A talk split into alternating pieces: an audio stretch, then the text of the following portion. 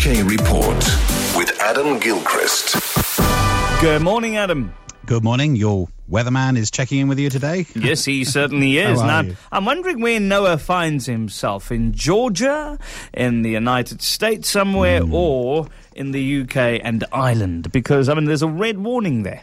Yeah, I think I think around most of the world at the moment there's some some pretty odd weather, isn't there? In America they got uh, more ice storms, and in Australia they got bushfires, and I guess you have perfect weather. Is that we is- do yeah, indeed. I'm off to the beach might. after the show. No, absolutely. Well, we've had this warning, this um, official red warning. We get one of these per winter, more or less. Sometimes it's ice or storms. In this case, hurricane force winds. It's a sort of a batten down the hatches, hide under the covers, cross your fingers and pray kind of warning, basically. And we're talking 110 miles per hour of wind. That's kind of gust. That's 180 kph. And uh, the result of it now is only just being looked at because it's still dark here. So obviously they'll now get to grips with the fact there will be plenty of roads blocked with fallen trees. We knew yesterday evening there were some roads blocked with fallen trees, football matches cancelled, schools were closing, ferries cancelled, sandstorms being whipped off the beaches and causing all sorts of problems. And uh, again, that's partly why people, uh, particularly we're talking West Wales and Northwest England, went home. But the worst legacy is the fallen power line.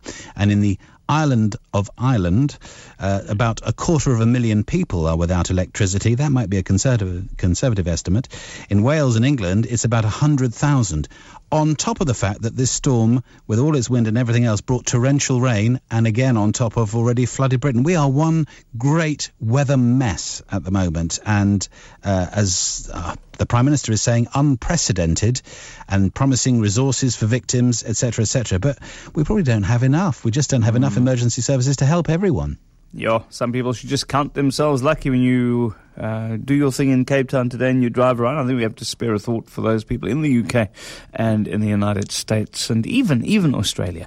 Um, now, a rise in legal highs, concern over legal drug deaths. Yeah, yeah. Research at the University of London. Now, the legal high, of course, is sometimes called party drugs, but stuff like ketamine, which is, I believe, a horse tranquilizer, but has become a sort of party drug, gets passed around. Some of these uh, drugs mimic other drugs, mimicking amphetamines and so forth. But the deal is, is that they have not yet been banned, therefore they are legal. There's a sense that they will eventually be illegal, but the producers of these things are usually one step ahead of government scientists who can't ban them quick enough, essentially.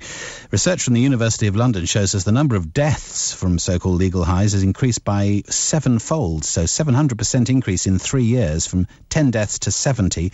And in fact, these stats are a couple of years old. So now it could be even more of a problem. The suggestion is they haven't gone away.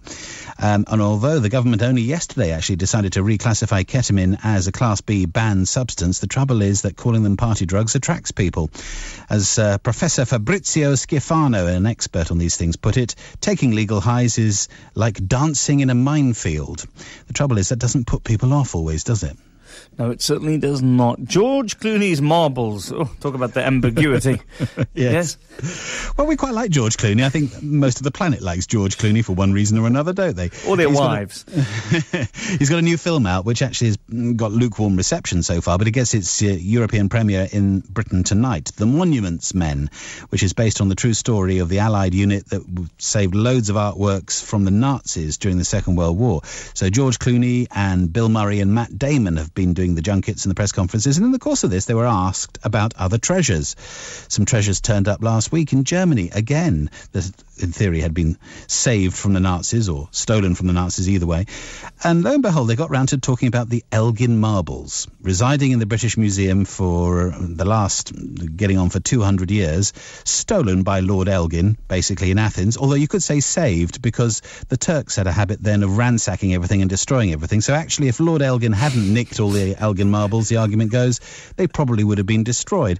The trouble is, 200 years later, as George Clooney said, you know, perhaps it's time to send them home. As Bill Murray said, they've had a nice stay in Britain, time to send them home. And then as Matt Damon said, with a, when there's a little bit of indignation going around, it's not an argument to say they're American and they don't get it.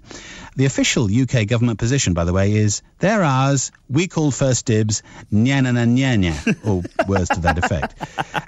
Do you know what? 200 years later, George Clooney, Bill Murray, and Matt Damon may have more of a point than Lord Elgin. It's just possible. That's very true, and uh, allow me to use Lord Elgin's excuse at some stage. Don't uh, ask us for all the stuff that we nicked off you guys, though, because that would get expensive. We'd love the the Queen's crown jewels. I thought you might. Adam, have a good one. Uh, Adam Gilchrist, a very wet, floaty kind of UK, and that is your UK report.